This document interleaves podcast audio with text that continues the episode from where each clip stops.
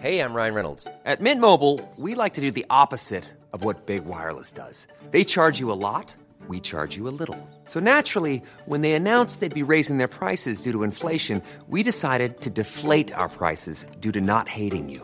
That's right. We're cutting the price of Mint Unlimited from $30 a month to just $15 a month. Give it a try at mintmobile.com slash switch. $45 upfront for three months plus taxes and fees. Promo rate for new customers for limited time. Unlimited more than 40 gigabytes per month. Slows. Full terms at mintmobile.com.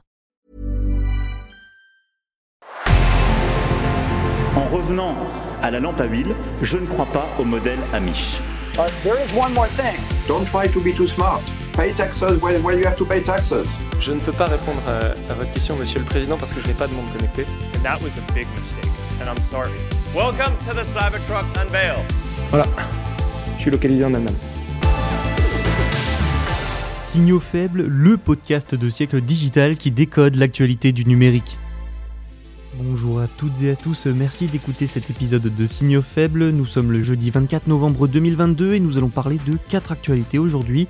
On va parler cinéma avec Amazon qui pense à investir 1 milliard de dollars par an dans des films pour le cinéma. De son côté, Netflix prépare un jeu AAA, donc haut de gamme, pour PC. Nous analyserons ensuite Mercedes et sa nouvelle innovation, 1200 dollars par an pour plus de vitesse. On verra ce que ça dit en fait du marché. Et on terminera avec les autorités antitrust allemandes qui gardent la VR de Meta sous surveillance. Voilà ce dont on va parler aujourd'hui. Et c'est parti tout de suite avec la première actualité sur Amazon et le cinéma. Amazon envisage donc d'injecter 1 milliard de dollars par an pour une douzaine de films de cinéma. C'est le média Bloomberg qui affirme qu'Amazon a ce plan en tête et donc cette prétendue stratégie d'Amazon porterait sur 12 à 15 films qui sortiraient en salle à partir de l'année prochaine. Tout ça demanderait un investissement au total d'un milliard de dollars. Alors ça peut sembler beaucoup, hein, et oui dans l'absolu ça l'est, mais il faut se rappeler qu'on parle d'un géant mondial déjà, et ensuite d'une entreprise qui a dépensé quand même 715 millions de dollars pour la série Les Anneaux de Pouvoir. Amazon semble donc vouloir ajouter une nouvelle corde à son arc, mais cette envie ne date pas d'hier en fait. hein. Rappelons-nous déjà qu'en 2021, Amazon a racheté MGM pour environ 9 milliards de dollars, une acquisition accompagnée de sagas mondialement connues comme James Bond. Il y a plusieurs années, le géant américain a aussi acquis euh, The Big Sick pour 12 millions de dollars et Manchester by the Sea pour 10 millions de dollars. Ces derniers films ont eu des rendements plutôt positifs, euh, moins qu'espérés, mais quand même positifs. Mais il y a d'autres choses intéressantes à noter aussi. Déjà, c'est peut-être une bonne nouvelle pour les salles obscures. L'arrivée de films Amazon va peut-être amener de nouveaux consommateurs dans les cinémas, des consommateurs qui ont déserté les lieux depuis la pandémie. Et oui, les cinémas peinent à retrouver un niveau de fréquentation suffisant. Selon Bloomberg, la vente de billets aux États-Unis a diminué de plus de 33% par rapport à 2019. En France, la fréquentation a baissé de 30% depuis la crise du Covid. Le prix des billets de plus en plus élevé est souvent mis en cause. Quoi qu'il en soit, l'arrivée d'Amazon pourrait donner un nouveau coup de fouet à cette industrie. C'est aussi un pas en avant venant d'un géant du streaming, un milieu souvent en froid avec l'industrie cinématographique traditionnelle. Beaucoup ne vont en effet plus au cinéma parce qu'ils peuvent voir de bons films depuis chez eux. Enfin, ce plan d'Amazon arrive dans une période de crise économique. L'entreprise va probablement licencier plusieurs milliers de personnes au cours des prochains mois. Et la consommation en baisse ne va pas dans le sens d'un retour de la fréquentation dans les cinémas. Mais nous verrons bien si les films Amazon attirent du monde dans les salles obscures. Parlons d'un autre géant du streaming, Netflix. La société américaine a depuis plusieurs mois déjà commencé à racheter des studios de jeux vidéo pour lancer les siens directement sur sa plateforme ou dans des stores sur les appareils mobiles. Et Netflix a donc décidé d'accélérer hein, avec la préparation d'un jeu PC AAA, ce qui signifie en gros qu'il s'agit d'un jeu à gros budget ou haut de gamme. Alors comment on sait tout ça? Eh bien parce que l'entreprise a publié une offre d'emploi sur son site internet dans laquelle elle indique chercher, je cite, un directeur de jeu créatif et hautement qualifié. Le secteur des jeux vidéo, particulièrement des jeux mobiles, c'est devenu un moyen pour Netflix de se diversifier et de diversifier ses sources de revenus surtout dans une période difficile pour la société, mais là il s'agirait du tout premier jeu pour ordinateur de Netflix. L'annonce ne mentionne pas en tout cas l'intention de lancer aussi ce jeu sur console, mais alors pourquoi le PC et pas les consoles?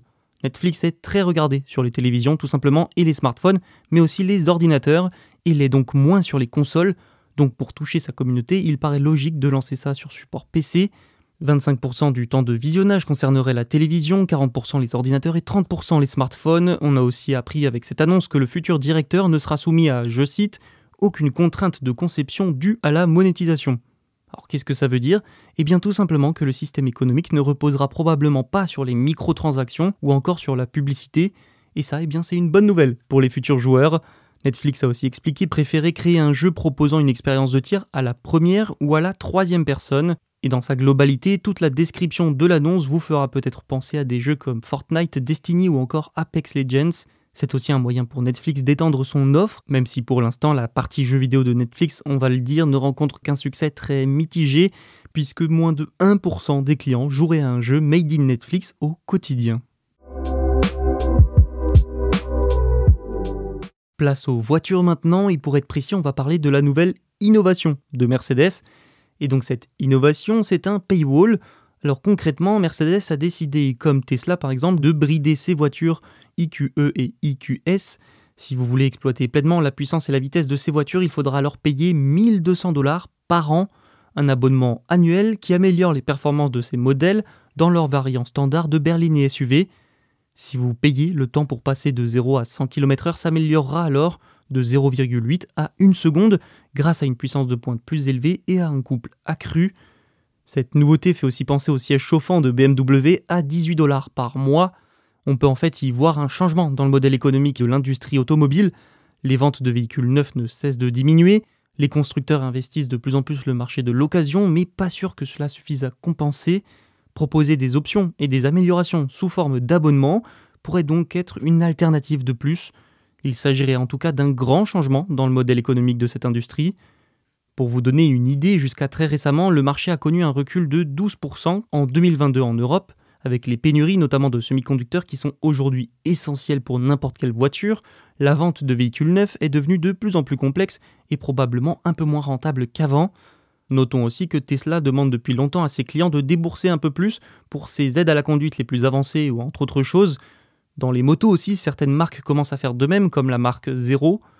En revanche, avec les cas que je viens de citer, il y a une différence par rapport à Mercedes. Il s'agit toujours d'achats ponctuels, alors que le constructeur allemand propose cela sous la forme d'abonnement. C'est le monde de la tech dans sa globalité qui semble évoluer vers les formules à abonnement. On termine cet épisode avec l'antitrust allemand qui continue de surveiller la VR de Meta, l'entreprise de Mark Zuckerberg. L'Office fédéral allemand de la lutte contre les cartels, ou FCO, s'est attribué le mérite d'avoir fait en sorte que Meta délie ses casques de réalité virtuelle des comptes de ses réseaux sociaux. Ce changement de cap avait déjà été annoncé par la société dès le mois d'août. Elle a alors commencé à déployer les comptes Meta et les profils Meta Horizon en précisant que ces comptes pourraient être aussi utilisés pour se connecter à ses produits de réalité virtuelle à la place donc des connexions via Facebook et Instagram. Mais malgré cette concession de la part de Meta, l'autorité allemande a déclaré vouloir garder un œil sur la manière dont le géant technologique présente ses options de choix de compte aux utilisateurs. Alors ça c'est important parce que l'autorité de régulation allemande espère faire appliquer dans un avenir très proche une séparation formelle des données entre les produits de réalité virtuelle de Meta et ses autres services. Le FCO conteste notamment une pratique qui consiste à regrouper les données d'utilisation de différents services et à les relier en un seul identifiant utilisateur afin d'établir des profils toujours plus détaillés, des profils toujours plus détaillés qui serviraient alors à un meilleur ciblage publicitaire. Le FCO considère ce modèle commercial comme hostile à la vie privée et abusif et il cherche à le bloquer depuis 2019. Une procédure judiciaire entre le FCO et Meta est d'ailleurs en cours à ce sujet devant la Cour de justice de l'Union européenne. L'organisme allemand de surveillance de la concurrence a ouvert une enquête distincte. L'organisme allemand de surveillance de la concurrence a aussi ouvert une enquête distincte sur le projet de Meta de lier les comptes Facebook à Oculus en 2020. Il estime que le fait de lier l'accès à ses produits de réalité virtuelle à son réseau social peut constituer un abus de position dominante. Et l'étau va encore un peu plus se resserrer autour de Meta en 2023 hein, avec l'entrée en vigueur du DMA, le Digital Markets Act.